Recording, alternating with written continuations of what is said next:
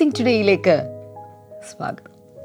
എല്ലാവരും എങ്ങനെ ഇരിക്കുന്നു സന്തോഷമായിട്ടിരിക്കുന്നു എന്ന് വിശ്വസിക്കുന്നു. കർത്താവിന്റെ വലിയ കൃപകളും അനുഗ്രഹങ്ങളും ഒക്കെയാണ് ഈ ദിവസങ്ങളിൽ കർത്താവ് നിങ്ങളുടെ ജീവിതത്തിൽ പകർന്നുകൊണ്ടിരിക്കുന്നത്.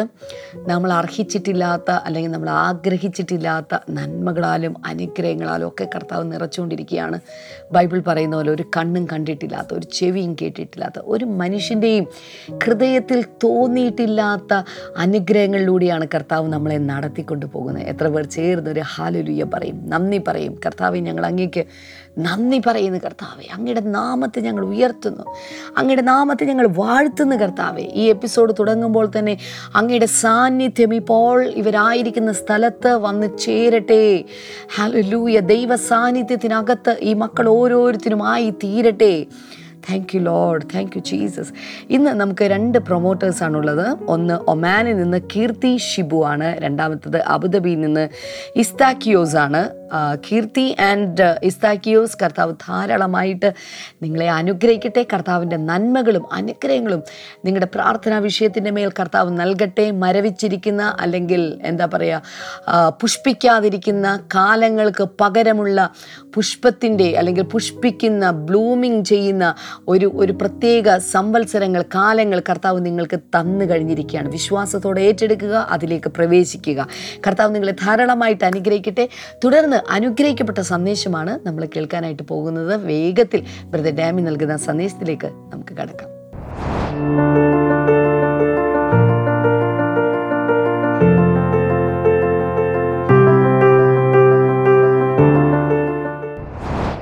വെൽക്കം ബാക്ക് ഈ ആഴ്ചയിൽ നമ്മൾ ജോസഫിന്റെ കഥയുടെ വളരെ എക്സൈറ്റിംഗ് ആയിട്ടുള്ള ഒരു ഫേസിലേക്ക് നമ്മൾ കയറി കഴിഞ്ഞു and this can be your story ഇത് നിങ്ങളുടെ കഥയും ആകാം. സോ ജസ്റ്റ് ഒരു ബൈബിളിലെ ക്യാരക്ടറിനെ കുറിച്ച് മനസ്സിലാക്കുന്നതിനപ്പുറത്ത് relate everything to our day our daily life our own life real life ഇപ്പം നമ്മൾ മുപ്പത്തി ഏഴാം അധ്യായത്തിൽ ആരംഭിച്ച് ഇപ്പം നാൽപ്പത്തി ഒന്നാം അധ്യായത്തിൽ വന്ന് നിൽക്കുകയാണ്. നാൽപ്പത്തൊന്നാം അധ്യായത്തിന്റെ തുടക്കത്തിൽ ഫറവോന് രണ്ട് സ്വപ്നമുണ്ടാകുന്നു. ആ രാജ്യത്ത് ആർക്കും അതിനൊരു വ്യാഖ്യാനം കൊടുക്കാൻ സാധിച്ചില്ല. And he was so sad കാരണം എന്താണ് അർത്ഥമെന്ന് മനസ്സിലാകുന്നില്ല. കണ്ട സ്വപ്നം ഓർമ്മയുണ്ടല്ലോ. സ്വപ്നം ഇതാണ്. ഒരു നദിയിൽ നിന്ന് ഏഴ് കൊഴുത്ത് തടിച്ച സ്ലീക്കായ പശുക്കൾ കയറി വരുന്നു. അതിങ്ങനെ മേഞ്ഞുകൊണ്ടിരിക്കുകയാണ് ഞാങ്ങണയുടെ ഇടയിൽ. ആ സമയത്ത് ആ നദിയിൽ നിന്ന് തന്നെ മെലിഞ്ഞ് വിരൂപമായി എല്ലും തൊലിയുമായ ഏഴ് പശുക്കൾ കൂടെ കയറി വന്നു. രണ്ടാമത് വന്ന മെലിഞ്ഞ പശുക്കൾ കൊഴുത്ത പശുക്കളെ തിന്നു. ഇതാണ് സ്വപ്നം. അപ്പോഴാണ് പാനപാത്രവാഹകൻ താൻ ജയിലിൽ കിടന്ന സമയത്ത് തന്നോട് സംസാരിച്ച ഒരു എബ്രായ യുവാവിനെക്കുറിച്ച് ഓർമ്മ വന്നത്. തനിക്കന്ന് വാക്ക് കൊടുത്തിരുന്നു ഞാൻ ഫറവനോട് പറയാമെന്ന്. പക്ഷെ രണ്ട് വർഷം സൗകര്യപൂർവം താനത് മറന്നു കളഞ്ഞു എന്നാൽ തെറ്റ് ഓർപ്പിച്ചു ഓർത്തു പറഞ്ഞു. കുണ്ടറയിൽ നിന്ന് എന്ന് വെച്ചാൽ പ്രിസന്റ് പാലസ്. ജയിലിൽ നിന്ന് കൊട്ടാരത്തിലേക്ക് പെട്ടെന്നായിരുന്നു തന്റെ വരവ്. ഞാൻ ചിലരെ നോക്കി പ്രവചിക്കാൻ പെട്ടെന്നായിരിക്കും ചിലർക്കുള്ള ഉയർച്ചകൾ. പെട്ടെന്നായിരിക്കും ഒരു വിവാഹം നടക്കുന്നു അതോട് ചേർന്ന് എല്ലാം മാറുന്നു. ചില പെൺകുട്ടികൾക്ക് ആൺകുട്ടികൾക്കും വരാം. അല്ലെങ്കിൽ ഒരു ജോലി കിട്ടുന്നു സകലവും മാറുകയാണ് ഒരു ഇമെയിൽ എല്ലാം മാറിയ ഒരു ഫോൺ കോൾ സകലവും മാറുകയാണ് സോ ദൈവത്തിന് അങ്ങനെ പ്രവർത്തിക്കാൻ കഴിയും. ദൈവത്തിന് വിവിധ വഴികളുണ്ട്. പക്ഷെ പലപ്പോഴും അനേക വർഷങ്ങൾ ദൈവത്തിന് വേണ്ടി കഷ്ടപ്പെട്ട ദൈവത്തിന് വേണ്ടി പിടിച്ചു നിന്ന പാപങ്ങളിൽ പോകാതെ പിടിച്ചു നിൽക്കുന്ന വിശ്വാസം കളയാതെ വിശ്വാസത്തിൽ നിലനിൽക്കുന്നവർക്ക് വേണ്ടി കർത്താവ് പെട്ടെന്ന് ചില ഉയർച്ചകളും അനുഗ്രഹങ്ങളും ഒരു ട്വിസ്റ്റായിരിക്കും സകല ശത്രുക്കളും വാ പൊളിച്ച് അവരുടെ ഉമിനീരയ്ക്ക് ഇങ്ങനെ ഒഴുകി നോക്കി നിൽക്കുമ്പോൾ ദൈവം നിന്നെ ഉയർത്തി ഉയർത്തി ഉയർത്തി അവർക്ക് എത്തിപ്പിടിക്കാനോ ഒന്നും സാധ്യമല്ലാത്തൊരു ഉയരത്തിൽ കൊണ്ടുപോയി എത്തിക്കും. ഓക്കെ അപ്പം നമ്മൾ കണ്ടുകൊണ്ടിരുന്നത് ആ സ്വപ്നത്തെ യോസഫ് വ്യാഖ്യാനിക്കുന്നു. സ്വപ്ന വ്യാഖ്യാനം മാത്രമല്ല ഒരു വലിയ ഡിപ്ലോമാറ്റിനെ പോലെ ഒരു രാജ്യതന്ത്രജ്ഞനെ പോലെ വലിയൊരു രാജാവിന്റെ ഒരു വലിയ മിനിസ്റ്ററെ പോലെ കൗൺസിലറെ പോലെ നിന്ന് വളരെ പ്രാക്ടിക്കലായ പ്രാക്ടിക്കബിളായ ഒരു കൗൺസിൽ ഒരു ഉപദേശം കൊടുത്തു. എന്തൊക്കെയാണ് ഇനി ചെയ്യേണ്ടത്? ഇങ്ങനെ ഏഴ് സംവത്സരം വരും. അതിനുശേഷമുള്ള ഏഴ് സംവത്സരങ്ങൾ വലിയ ക്ഷാമമായിരിക്കും. അപ്പോൾ എന്തൊക്കെ പ്രീക്കോഷൻസ് എടുക്കണം? അതിൽ ഞാൻ ഒരിടയ്ക്ക് ഒരു ഒരു ഒരു ദിവസം ഞാൻ പ്രത്യേകിച്ച് പറഞ്ഞു ദൈവം ഒരു അനുഗ്രഹം തന്നാൽ ദൈവം എന്തെങ്കിലുമൊക്കെ തന്നാൽ ഭാവിയിലേക്ക് കൂടെ വേണ്ടി അതിന് ഒരു നീക്കിയിരിപ്പുണ്ടായിരിക്കണം സാധാരണ കുടുംബങ്ങളൊന്നും ശ്രദ്ധിക്കാത്തൊരു കാര്യമാണ്. അതുകൊണ്ടാണ് ഏതെങ്കിലും ഒരു കഷ്ടത വരുമ്പോൾ ഒരു പ്രയാസം വരുമ്പോൾ പിടിച്ചു നിൽക്കാൻ കഴിയാത്ത സാമ്പത്തികമായി അവർ തകർന്നു പോകുന്നത്. എത്ര ചെറിയ എമൗണ്ടാണ് കയ്യിൽ വരുന്നതെങ്കിലും അതിൽ നിന്നൊരു ചെറിയ തുകയെങ്കിലും ഭാവിയിലേക്കെടുത്ത് മാറ്റാൻ ഒരു തീരുമാനം എടുക്കണം. അന്ന് തീരുമാനം എടുത്തില്ലെങ്കിൽ ഇന്ന് എടുക്കണം. മക്കളുണ്ടെങ്കിൽ മക്കൾക്ക് വേണ്ടി അവരുടെ വിദ്യാഭ്യാസത്തിനോ ഭാവിയിലെ ആവശ്യങ്ങൾക്കോ വിവാഹത്തിനോ ഒക്കെ വേണ്ടി നമ്മുടെ ഇവിടത്തേക്ക് രീതി അനുസരിച്ച് അപ്പന അമ്മായപ്പന്മാർ തന്നെയല്ലേ എല്ലാം മക്കൾക്ക് ചെയ്തു കൊടുക്കുന്നത്. പുറം രാജ്യങ്ങളിൽ അങ്ങനെയല്ല. പതിനാറ് വയസ്സുള്ളപ്പോൾ തന്നെ അവർ ഇൻഡിപെൻഡന്റ് ആകാനും അവരവരായി തന്നെ ബിൽഡ് ചെയ്യാനും വിവാഹത്തിലോട്ട് കയറി കുടുംബജീവിതത്തിലോട്ട് മാതാപിതാക്കൾക്ക് ഒരു സ്ട്രെയിനും കൊടുക്കാതെ പോകുന്നൊരു കൾച്ചറാണ് പല രാജ്യങ്ങളിലുമുള്ളത് എന്നാൽ നമ്മുടെ നാട്ടിൽ അങ്ങനെയല്ല. അതുകൊണ്ട് തന്നെ മാതാപിതാക്കൾ പെൺകുഞ്ഞാണെങ്കിൽ ആൺകുഞ്ഞാണെങ്കിൽ അവരവർക്ക് വേണ്ട രീതിയിൽ ചിലത് കുഞ്ഞുങ്ങൾക്ക് വേണ്ടി നേരത്തെ തന്നെ കണ്ട് ചെറിയ ശമ്പളമാണെങ്കിൽ പോലും ചെറുതെങ്കിലും ഒന്ന് മാറ്റിവെക്കാൻ നമുക്ക് സാധിക്കണം. അങ്ങനെയുള്ളവരുടെ സാമ്പത്തികത്തെയും ഭാവിയെയും ദൈവം അനുഗ്രഹിക്കും. ഉറുമ്പിന്റെ വീട്ടിൽ പോകാൻ പറഞ്ഞു അല്ലേ? അതിനിടയ്ക്ക്. കാരണം ഒത്തിരി വീടുകളിൽ മടിയന്മാരാണ്. അപ്പം മടിയൻ ആമക്കൾ മടിയൻ. പണിക്ക് പോവില്ല. പണിക്ക് പോവില്ല. അങ്ങനെയുള്ള ഒത്തിരി അമ്മ അങ്ങനെയുള്ള വീടുകളിൽ അമ്മമാർ വന്ന് എന്റെ മുമ്പിൽ കരഞ്ഞിട്ടുണ്ട്. ഭർത്താവ് പണിക്ക് പോകുന്നു. ആ മക്കളും പണിക്ക് പോകുന്നില്ല ഞാൻ വീട്ടിൽ ജോലി ചെയ്ത് അതൊക്കെ കൊണ്ടുവരും. അതൊക്കെ പഠിച്ചുകൊണ്ട് പോകും അത് പോയി കുടിക്കും. എത്ര ദുരിതമാണ്. പുരുഷന്മാർ ബ്രെഡ് വിന്നേഴ്സായി എഴുന്നേൽക്കണം. ഉത്തരവാദിത്വത്തോടെ എഴുന്നേൽക്കണം. എന്തെങ്കിലുമൊക്കെ ജോലി ചെയ്യണം. ഞാൻ എനിക്ക് അതിശയമുള്ളൊരു കാര്യമാണ്. ഒത്തിരി ആമ്പിള്ളേർ പെമ്പിള്ളേരൊക്കെ ഒരു ജോലിയും കിട്ടുന്നില്ല ഒരു ജോലിയും കിട്ടുന്നില്ല എന്നൊക്കെ പറഞ്ഞ് എന്റെ അടുത്ത് വരാറുണ്ട്. എനിക്കതിൽ വിശ്വാസമൊന്നുമില്ല. എനിക്കാണെങ്കിൽ മൊത്തം ജോലിയാണ് എവിടെ തിരിഞ്ഞാലും ജോലി സാധ്യതകളാണ് ഞാൻ കാണുന്നത്. ഇതൊക്കെ കുഴപ്പമെന്ന് വെച്ചാൽ അവരുദ്ദേശിക്കുന്ന തരത്തിലുള്ള ചില കാര്യങ്ങളുണ്ട്. അതിനുവേണ്ടി ഒരു വർഷം രണ്ട് വർഷം അഞ്ച് വർഷം പത്ത് വർഷമൊക്കെ ഇങ്ങനെ വെയിറ്റ് ചെയ്യുകയാണ് അവരുദ്ദേശിച്ച ജോലിക്ക് വേണ്ടി. നോ കിട്ടുന്ന എന്തിനെങ്കിലും പോ ഒരു ഓൺലൈൻ ജോലി. അല്ലെങ്കിൽ എന്തെങ്കിലും വരുമാനം ഉണ്ടാക്കുന്ന നാണക്കേടൊന്നും വിചാരിക്കാതെ എന്തെങ്കിലുമൊക്കെ ചെയ്യണം. ഒരു ദിവസം പോലും വെറുതെ ഇരിക്കരുത്. എന്റെ ലൈഫിൽ ഞാൻ പറഞ്ഞിട്ടുണ്ട്. എനിക്ക് തോന്നുന്നു ഡിഗ്രി ലാസ്റ്റ് ഇയർ ആയപ്പോൾ തന്നെ ഞാൻ ടീച്ചിങ്ങിലോട്ട് കയറാൻ തുടങ്ങി കുറേശ്ശെ കുറേശ്ശെ. കുട്ടികളൊക്കെ പഠിപ്പിക്കാൻ തുടങ്ങി. ഡിഗ്രി കഴിഞ്ഞു പ്രാക്ടിക്കൽ എക്സാം ഇന്ന് തീരുകയാണെങ്കിൽ പിറ്റേ ദിവസം ഞാൻ ജോലി കയറി. ടീച്ചിങ്. അതോടൊപ്പം വേറെ പലതും ഒക്കെ ഞാൻ ചെയ്ത് അങ്ങനെയായിരുന്നു എന്റെ ജീവിതം. ഇന്ന് പ്ലസ് വണ്ണിനും പ്ലസ് ടുവിനും ഡിഗ്രിക്കൊക്കെ പഠിക്കുന്ന കുഞ്ഞുങ്ങൾ ചിലരൊക്കെ എനിക്കറിയാം പ്ലസ് ടു ടുവിൽ വരുന്ന കുഞ്ഞുങ്ങൾ രാവിലെ പത്രമിടാൻ പോകും അതിനുശേഷം വേറെ എന്തെങ്കിലും ജോലിക്ക് പിന്നെ കോളേജിൽ പോകും പിന്നെ പഠിക്കാൻ പോകും കാര്യങ്ങൾ ചെയ്യും വൈകിട്ട് വന്നിട്ട് വീണ്ടും ജോലി ഇങ്ങനെ കഠിനാധ്വാനികളായ കുഞ്ഞുങ്ങളുണ്ട്. അപ്പോൾ എന്റെ അഭിപ്രായത്തിൽ പഠിച്ചുകൊണ്ടിരിക്കുന്ന സമയം മുതൽ തന്നെ ഒരു സമ്പാദ്യശീലം എന്തെങ്കിലും ഒരു വരുമാനം എല്ലാം മാതാപിതാക്കളുടെ തലയിൽ തന്നെ കൊണ്ടുപോയി വയ്ക്കാതെ ഒരു വരുമാനമുണ്ടാകുന്ന എന്തെങ്കിലുമൊക്കെ തൊഴിലിൽ പാർട്ട് ടൈമായി ഒക്കെ ചെയ്യാൻ നമ്മുടെ കുഞ്ഞുങ്ങൾ പഠിക്കണം. മാതാപിതാക്കന്മാർ അതിനെ പ്രോത്സാഹിപ്പിക്കണം.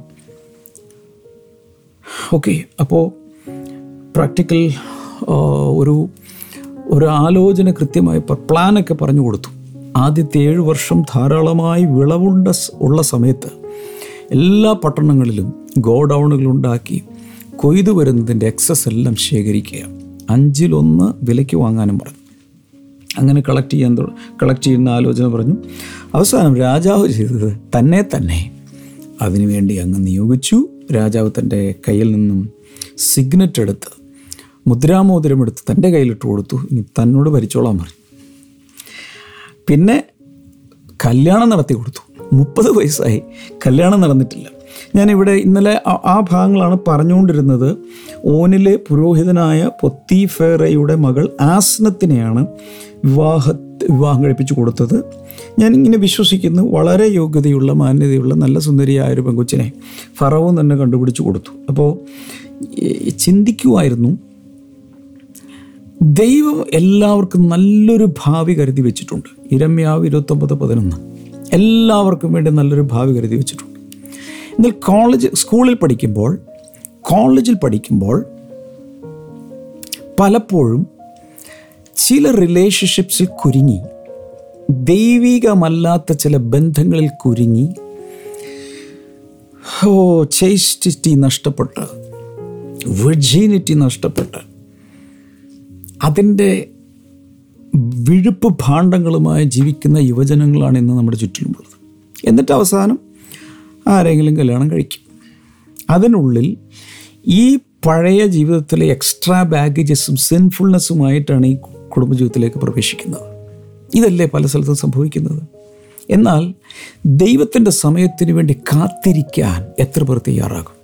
യോസഫിന്റെ കഥയിൽ നിന്ന് നമ്മൾ പഠിക്കേണ്ട ഒരു ഗുണപാഠം ദൈവത്തിന്റെ സമയത്തിന് വേണ്ടി കാത്തിരിക്കുക. യൂട്യൂബിൽ കാണുന്നവർ ഫേസ്ബുക്കിൽ കാണുന്നവരൊക്കെ ഉണ്ടെങ്കിൽ ആ ലൈവ് ചാറ്റിൽ ഒന്ന് അടിച്ചിട്ടേ ടൈപ്പ് ചെയ്തിടുക. വെയിറ്റ് ഫോർ ഗോഡ്സ് ടൈം ദൈവത്തിന്റെ സമയത്തിന് വേണ്ടി കാത്തിരിക്കുക. എല്ലാവരും ഒന്ന് വാതുറന്ന് പറഞ്ഞേ. ദൈവത്തിന്റെ സമയത്തിന് വേണ്ടി കാത്തിരിക്കുക. ദൈവത്തിന്റെ സമയത്തിന് വേണ്ടി കാത്തിരിക്കുക. എല്ലാവരും വാ തുറന്ന് പറഞ്ഞു. ദൈവത്തിന്റെ സമയത്തിന് വേണ്ടി കാത്തിരിക്കുക. പ്രത്യേകിച്ച് ഞാനിപ്പോൾ വിവാഹജീവിതത്തിന്റെ കാര്യം പറയുന്നു. ഇതിനു മുൻപ് ഒരു വൃത്തികെട്ട സ്ത്രീ അവന്റെ പുറകെ കൂടി. പൊത്തിഫേറിന്റെ വൈഫ് ധനാഢ്യായ സ്ത്രീയാണ്. നല്ല പൊസിഷനുള്ളതാണ് പക്ഷേ ആൾ വൃത്തികെട്ട സ്ത്രീയായിരുന്നു. ഭർത്താവ് ജീവിച്ചിരിക്കുന്നു. ആൾക്ക് മക്കളുണ്ടാകും. അങ്ങനെയുള്ളൊരു സ്ത്രീ ആ വീട്ടിൽ ജോലിക്ക് വന്ന യുവാവിനെ പ്രീണിപ്പിച്ച് തന്റെ കൂടെ കൂട്ടുവാനുള്ളൊരു ശ്രമം നടക്കുകയാണ്. അവന്റെ ജീവിതത്തെ പിച്ചിപ്പറിക്കാൻ കഴിഞ്ഞ ദിവസം ഞാൻ പറഞ്ഞ പോലെ പൂമുട്ട് ഇങ്ങനെ വിരിഞ്ഞു വരുമ്പോൾ തന്നെ അതിനെ കിള്ളിക്കറ കളയുന്ന കീറിക്കളയുന്നത് പോലെ ചെയ്യുവാൻ വേണ്ടിയുള്ളൊരു ശ്രമമാണ് അവിടെ നടന്നത്. ശ്രദ്ധിച്ചു കേൾക്കണേ. എന്നാൽ ദൈവകൃപയാൽ ദൈവഭയമുള്ളത് കൊണ്ട് യോസഫ് അവിടെ നിന്ന് ഓടി. യുവാക്കന്മാരോട് ഞാൻ പറയുക യുവതികളോട് പറയുകയാണ് കുട്ടികളോട് ഞാൻ പറയുകയാണ് ഇങ്ങനെയുള്ള ബോയ് ഫ്രണ്ട്സും ഗേൾ ഫ്രണ്ട്സും ഒക്കെ ഒത്തിരി പുറകെ വരും. അത് ദൈവത്തിൽ നിന്നല്ലെങ്കിൽ ഭാവിയിൽ ജീവിത പങ്കാളിയാകാനുള്ളതല്ലെങ്കിൽ ഒരു രസത്തിന് വേണ്ടി എല്ലാവർക്കും അവന് നാൽപ്പത് ബോയ് ഫ്രണ്ട്സ് ഉണ്ട്. അവൾക്ക് നാൽപ്പത് ബോയ് ഫ്രണ്ട്സ് ഉണ്ട്. ഇവൾക്ക് ഇരുപത്തെട്ട് ഇവന് ഇരുപത്തെട്ട് ഗേൾ ഫ്രണ്ട്സ് ഉണ്ട്. അപ്പോൾ എനിക്ക് ഒരെണ്ണമെങ്കിലില്ലെങ്കിൽ എന്തിനും കൊള്ളാം? എന്ന് പറഞ്ഞുകൊണ്ട് ഏതെങ്കിലും ഒന്നിന്റെ പുറകെ കൂടിയാൽ വരാൻ പോകുന്ന വിപത്തുകൾ വളരെ വലുതാണ്. പക്ഷേ അത് lately further there is a fashion there is a lifestyle this is how the world goes I'm I'm I'm just flowing with the flow എന്നൊക്കെ പറയുന്ന ഒത്തിരി പേരുണ്ട്. പക്ഷെ മക്കളെ വിചാരിക്കുന്നത് പോലെ എളുപ്പമല്ല. ഓരോന്നിലും കുരുക്കുകളിൽ സ്നേഴ്സിൽ കുരുക്കുകളിൽ ചതിക്കുഴികളിലൊക്കെ വീണ് ഒത്തിരി പേരുടെ മാനസിക തകർച്ച ഡിപ്രഷൻ ഓരോ ബ്രേക്കപ്പിലും വരുന്ന മെന്റൽ ട്രോമ ഇതൊക്കെ ഞാൻ ഒത്തിരി കണ്ടിട്ടുണ്ട്.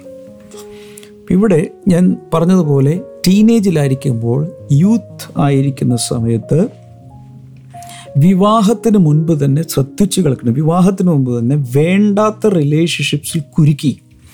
ഒരു തരംതാണ ജീവിതത്തിലേക്ക് നിന്നെ ചവിട്ടിക്കളയാൻ പിശാജ് പ്രലോഭനങ്ങളുമായി മനുഷ്യരോടുകൂടി കൂടി പാലാതും വിന്യസിപ്പിക്കും. വീണു പോകരുത്. വീണു പോകരുത്. യോസഫ് അവിടെ നിന്ന് രക്ഷപ്പെട്ടത് കൊണ്ട് ഏറ്റവും മാന്യമായ രീതിയിൽ രാജകീയമായ രീതിയിലുള്ളൊരു വിവാഹം നടന്നു. അതിൽ നിന്ന് രക്ഷപ്പെട്ടതുകൊണ്ട് രാജകീയമായ രീതിയിലുള്ളൊരു വിവാഹം അവിടെ നടന്നു. ഒരു ഓനിലെ പുരോഹിതന്റെ മകളെ മോശയുടെ കാര്യത്തിൽ അത് തന്നെ മിഥ്യാനിൽ പോയി ഇത്രോ എന്ന് പറയുന്ന ഒരു പുരോഹിതന്റെ മകളെയാണ് വിവാഹം കഴിച്ചത്. ഇവിടെ കണ്ടോ? ഇത് എന്ത് പുരോഹിതനാണെന്നൊന്നും എനിക്ക് വ്യാഖ്യാനിക്കാൻ അറിഞ്ഞുകൂടാ. ഏതായാലും ദൈവഭക്തിയുള്ള നല്ലൊരു കുടുംബത്തിൽ നിന്നും വളരെ നല്ലൊരു പെൺകുട്ടിയെയാണ് അദ്ദേഹത്തിന് ആസനത്തിനെയാണ് അദ്ദേഹത്തിന് ജീവിത പങ്കാളിയായി കിട്ടിയത്. അപ്പോൾ ഇത് കാണുന്ന എല്ലാവരോടും ഞാൻ പറയാം കാണുന്ന എല്ലാ പ്രപ്പോസലുകളും അല്ലെങ്കിൽ കാണുന്ന എല്ലാ മെസ്സേജുകളും ചാറ്റുകളും ഇത് ഒന്നിന്റെ പിന്നാലെ പോയി ജീവിതം തകർക്കരുത്. ദൈവത്തിന്റെ സമയത്തിന് വേണ്ടി കാത്തിരിക്കുക. ദൈവം ചെയ്യുന്നതെല്ലാം മേത്തരമായിരിക്കും. എഴുതി വെക്കുക. Whatever God does will be the best ദൈവത്തിൽ നിന്ന് വരുന്നത് ഏറ്റവും നല്ലതായിരിക്കും. പക്ഷെ അതിനുവേണ്ടി കാത്തിരിക്കണം. പതിനാറ് വയസ്സുള്ളപ്പോൾ പതിനാല് വയസ്സുള്ളപ്പോൾ പതിനഞ്ച് വയസ്സുള്ളപ്പോൾ പതിനേഴ് പതിനെട്ട് വയസ്സൊക്കെ ഉള്ള സമയത്ത് കല്യാണം കഴിക്കാൻ വേണ്ടി തിരക്കൂട്ടേണ്ട ആവശ്യമുണ്ടോ? അത് സമയമായിട്ടില്ലല്ലോ. ഗവൺമെന്റ് പോലും സമ്മതിക്കുന്നില്ലല്ലോ. പിന്നെ എന്തിന് ഇപ്പോഴേ റിലേഷൻഷിപ്സിൽ പോയി വീഴുന്നത്? ചിന്തിക്കുക. ഇതിന്റെ എല്ലാ ആഘാതം മരണം വരെ നിൽക്കാം. ഇതിന് പലതെന്നും ബ്രേക്ക് ഓഫ് ചെയ്ത് പോരും. പക്ഷേ ബ്രേക്ക് ഓഫ് ചെയ്ത് പോരുമ്പോൾ നിന്റെ പലതും നഷ്ടപ്പെട്ടിരിക്കും. എന്നിട്ടാണ് പറഞ്ഞു പോരുന്നത്. ആരനുഭവിക്കുന്ന അവരവർ തന്നെ. അതുകൊണ്ട് ഞാൻ വീണ്ടും വീണ്ടും ആവർത്തിച്ച് പറയുകയാണ്. ഒരു ഭാവി ദൈവം നിനക്ക് വേണ്ടി വെച്ചിട്ടുണ്ട്. അതിന് മുൻപ് ചില ചില കെണികളുമായി. എലിക്കത്രിക പോലെ ചില എലിക്കത്രിക ഞാൻ വെച്ചിട്ടുണ്ട് വളരെ ഫ്രഷ് എലിയെ പിടിക്കാൻ.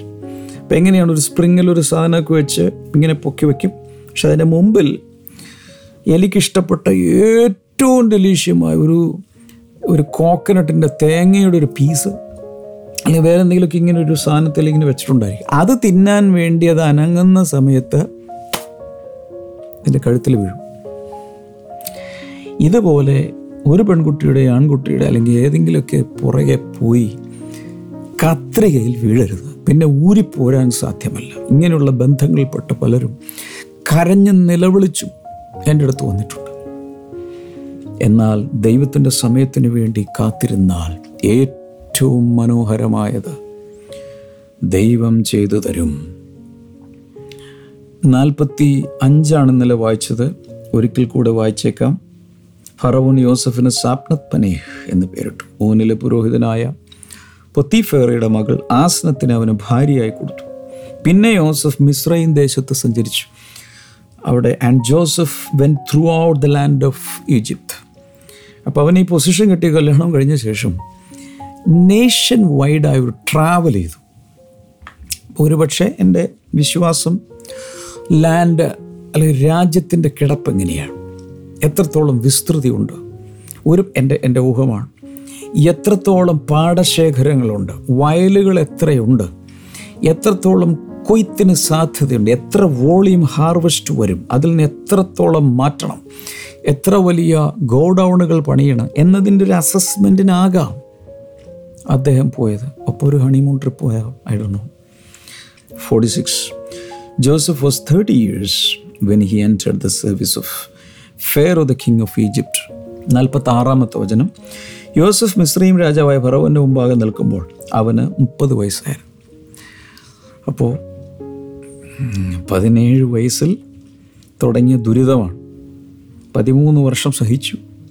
മുപ്പത് വയസ്സായപ്പോഴാണ് തന്റെ മുമ്പിൽ ചില വഴികൾ വാതിലുകൾ തുറന്നു വരുന്നത്. പക്ഷെ ദൈവം തുറന്നപ്പോൾ എത്ര വലിയ എത്ര വലിയ വഴിയാണ് തുറന്നത്? ഒരു പക്ഷേ ഈ പൊത്തിഫറിന്റെ ഭാര്യ ഇവന്റെ കൂടെ ഇങ്ങനെ പുറകെ നടന്നപ്പോൾ അവനെങ്ങാലും വഴങ്ങിയിരുന്നെങ്കിൽ ഞാൻ അന്ന് പറഞ്ഞു ഒരുപക്ഷെ അവൻ ഒരു പ്രൊമോഷനും കൂടി കിട്ടി.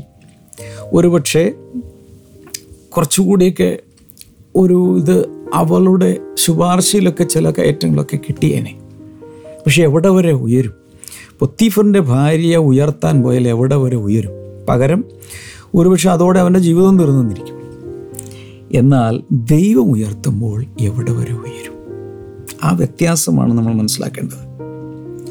യോസഫ് ഫറവോന്റെ സന്നിധാനത്തിൽ പുറപ്പെട്ട മിശ്രയും ദേശത്ത് ഒക്കെയും സഞ്ചരിച്ചു. അപ്പം അവനിങ്ങനെ ട്രാവൽ ചെയ്യണം ഒത്തിരി രാജ്യത്തെ പഠിച്ചു. എന്നാൽ സുഭിക്ഷമായ ഏഴ് സംവത്സരവും ദേശം സമൃദ്ധിയായി ഉള പറഞ്ഞതുപോലെ തന്നെ അടുത്ത വർഷം മുതലുള്ള ഏഴ് വർഷം ദേശം സമൃദ്ധിയായി വിളഞ്ഞു. മിശ്രൈൻ ദേശത്ത് സുഭിക്ഷത ഉണ്ടായ ഏഴ് സംവത്സരത്തിലെ ധാന്യം ഒക്കെയും അവൻ ശേഖരിച്ച് പട്ടണങ്ങളിൽ സൂക്ഷിച്ചു. ഓരോ പട്ടണത്തിൽ ചുറ്റുവട്ടത്തുമുള്ള നിലത്തിലെ ധാന്യം സൂക്ഷിച്ചു. അവിടെ അടുത്തൊരു വചനമുണ്ട്. അങ്ങനെ യോസഫ് കടൽക്കരയിലെ മണൽ പോലെ എത്രയും വളരെ ധാന്യം ശേഖരിച്ചു വെച്ചു. അളപ്പാൻ കഴിവില്ലാകിയാൽ അളവ് നിർത്തിക്കളഞ്ഞു. എന്ന് വെച്ചാൽ ഒരു ദൈവികമായൊരു സമൃദ്ധി അവിടെ അങ്ങ് വന്നിട്ട് ആദ്യമൊക്കെ അവിടെ ഓരോന്നിനെ അക്കൗണ്ട്സ് ഒക്കെ ഉണ്ടായിരുന്നു. എന്ന് വെച്ചാൽ ഇത്ര പറ അല്ലെങ്കിൽ ഇത്ര ധാന്യം ഇത്ര ചാക്ക് ധാന്യം ഇത്ര ടൺ അല്ലെങ്കിൽ ഇത്ര ക്വിന്റൽ ഇങ്ങനെ ഇങ്ങനെ കയറിക്കൊണ്ടിരിക്കുകയാണ്. പക്ഷെ കുറേ കഴിഞ്ഞപ്പോൾ അളക്കുന്നവരും അളവെഴുതി സൂക്ഷിക്കുന്നവരും തളർന്നു. അതിനപ്പുറത്തേക്ക് കാര്യങ്ങൾ പിടിവിട്ടുപോയി. അത്രത്തോളം ധാന്യം വിളഞ്ഞിങ്ങനെ വന്നുകൊണ്ടിരിക്കുകയാണ് പുതിയ പുതിയ വെയർ ഹൗസുകൾ ഐ മീൻ അല്ലെങ്കിൽ സ്റ്റോർ ഹൗസുകൾ ഗോഡൗണുകൾ അദ്ദേഹം എല്ലാ പട്ടണങ്ങളിലും പണിതു. ചുറ്റുമുള്ളതിൽ നിന്നും അതത് സ്ഥലത്തേക്ക് സ്റ്റോർ ഹൗസിലേക്ക് കൊണ്ടുവന്ന് സൂക്ഷിക്കാൻ തുടങ്ങി. എന്നിട്ട് പറയുകയാണ് ക്ഷാമകാലം വരും മുമ്പേ യോസഫിന് രണ്ട് പുത്രന്മാർ ജനിച്ചു. അവരെ ഓനിലെ പുരോഹിതനായ പൊത്തിഫേറയുടെ മകൾ ആസ്നത്ത് പ്രസവിച്ചു. തന്റെ ഭാര്യയുടെ പേരാണ് ആസ്നത്ത് രണ്ട് മക്കൾ ഉണ്ടായി. എന്റെ സകല കഷ്ടതയും എന്റെ പിതൃഭവനമൊക്കെയും ദൈവം എന്നെ മറക്കുമാറാക്കിയെന്ന് പറഞ്ഞ് യോസഫ് തന്റെ ആദ്യജാതന് മനുഷ്യ എന്ന് പേരിട്ടു. സങ്കടദേശത്ത് ദൈവം എന്നെ വർദ്ധിപ്പിച്ചു എന്ന് പറഞ്ഞ് അവൻ രണ്ടാമത്തവന് എഫ്രൈം എന്ന് പേരിട്ടു. അപ്പോൾ രണ്ട് പിള്ളേരായി. ആ പിള്ളേർക്ക് പേ പിള്ളേർ ജനിച്ചവർക്ക് പേരിടുന്ന രംഗമാണ് ഇവിടെ വരുന്നത്. ഇത് വളരെ പ്രൊഫൗണ്ടായിട്ടുള്ളൊരു ഭാഗമാണ്. പേരിടുന്ന ഭാഗവും എല്ലാം. സാധാരണ ആദ്യത്തെ കുഞ്ഞു കുഞ്ഞ് ജനിച്ചപ്പോൾ എന്റെ സകല കഷ്ടതയും എന്റെ പിതൃഭവനമൊക്കെയും ദൈവം എന്നെ മറക്കുമാറാക്കി എന്ന് പറഞ്ഞ് മനസ്സെ എന്ന് പേരിട്ടു. Joseph named his firstborn Manasseh and said it is because God has made me forget all my trouble and all my father's household എന്ന് വെച്ചാൽ തന്റെ ജീവിതത്തിൽ താൻ അനുഭവിച്ച കഷ്ടതകൾ തന്റെ പിതൃഭവനത്തിൽ അപ്പന്റെ വീട്ടിൽ വെച്ച് ചെറുപ്പകാലത്ത് താൻ കടന്നുപോയ ട്രോമ ചെറുപ്പകാലത്ത് താൻ അനുഭവിച്ച ജ്യേഷ്ഠന്മാരിൽ നിന്നൊക്കെ സഹിച്ച ക്രൂര വിനോദങ്ങൾ അതിനൊരു പക്ഷേ ശാരീരികമായി ഒത്തിരി അബ്യൂസ് ചെയ്ത് കാണും. അവരെ പൗണ്ട് ചെയ്ത് കാണും പഞ്ച് ചെയ്ത് കാണും എറിഞ്ഞിട്ട് എറിഞ്ഞു താഴെയിട്ട് കാണും ക്രൂരമായി അവനോട് സംസാരിച്ചു വേദനിപ്പിച്ചു വിറ്റു. ഈ പതിമൂന്ന് വർഷത്തെ കഷ്ടതകളുടെ ഏടുകൾ തന്റെ ഉള്ളിൽ ഇങ്ങനെ കിടക്കുകയാണ്. പക്ഷെ ആദ്യത്തെ കുഞ്ഞ് ജനിക്കുകയല്ല അതെല്ലാം മറന്നുപോയി.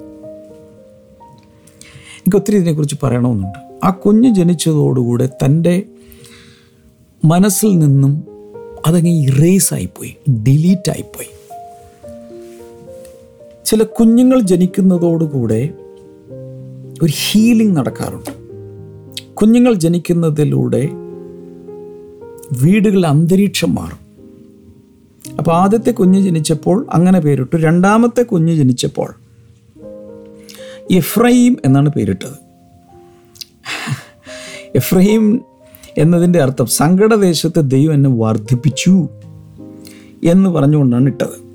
The second son he name Ephraim and said it is because God has made me fruitful എനിക്ക് ദൈവം ഫലസമൃദ്ധി നൽകി എന്ന് പറഞ്ഞുകൊണ്ട് എഫ്രൈം എന്ന് പേരിട്ടു. ഇതിനെക്കുറിച്ച് ചില വളരെ പ്രധാനപ്പെട്ട കാര്യങ്ങൾക്ക് പറയാനുണ്ട്. ഇന്നത്തെ സമയം തീർന്നു. നാളെ ഞാൻ പറയാം. വളരെ പ്രധാനപ്പെട്ട കാര്യങ്ങളാണ്.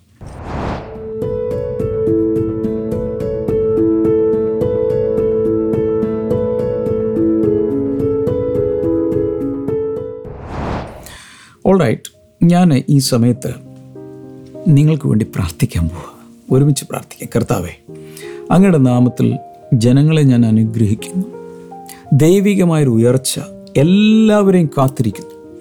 അതിനുവേണ്ടി കാത്തിരിക്കാനും ദൈവത്തിന്റെ സമയത്തിന് വേണ്ടി കാത്തിരിക്കാനും മാനുഷികമായോ പിശാചിനെ കൂട്ടുപിടിച്ചോ ലൗകികമായോ ഒന്നും ചെയ്യാതെ ദൈവം വരും തരു തരുന്ന ഉയർച്ച ദൈവത്താലുള്ള ഉയർച്ച അതിനൊക്കെ വേണ്ടി കാത്തിരിക്കാൻ എല്ലാവരെയും അങ്ങ് സഹായിക്കണമേ. രോഗികൾ യേശുവിന്റെ നാമത്തിൽ സൗഖ്യമാകട്ടെ. എന്തോ വലിയ മൈഗ്രെയിൻ ഹെഡേക്സ് യേശുവിന്റെ നാമത്തിൽ സൗഖ്യമാകട്ടെ. കഴുത്തിന്റെ വേദന യേശുവിന്റെ നാമത്തിൽ സൗഖ്യമാകട്ടെ. വിവിധ രീതിയിലുള്ള ക്യാൻസറുകൾ സൗഖ്യമാകട്ടെ. In Jesus name thank you master അതുപോലെ ബ്ലീഡിങ് വളരെ അനാവശ്യമായി ദീർഘമായി നിൽക്കുന്ന ബ്ലീഡിങ് യേശുവിന്റെ നാമത്തിൽ സൗഖ്യമാകട്ടെ. കാൽമുട്ടുകളിൽ സൗഖ്യം നടക്കട്ടെ നട്ടലിൽ സൗഖ്യമാകട്ടെ. കർത്താവിന്റെ വലിയ വിടുതൽ ഇപ്പോൾ അങ്ങ് അയച്ചതിനായി നന്ദി. കർത്താവെ പ്രാർത്ഥന കേട്ടതിനായി നന്ദി. യേശുവിന്റെ നാമത്തിൽ തന്നെ. Amen thank you so much പ്രാർത്ഥന കർത്താവ് കേട്ടിട്ടുണ്ട് വിശ്വസിക്കുക. നിങ്ങളുടെ സാക്ഷ്യങ്ങൾ കേൾക്കാൻ താല്പര്യമുണ്ട്. മാത്രമല്ല പ്രയർലൈൻ നമ്പറിൽ വിളിക്കുക. പല ശുശ്രൂഷകർ നിങ്ങൾക്ക് വേണ്ടി പ്രാർത്ഥിക്കും.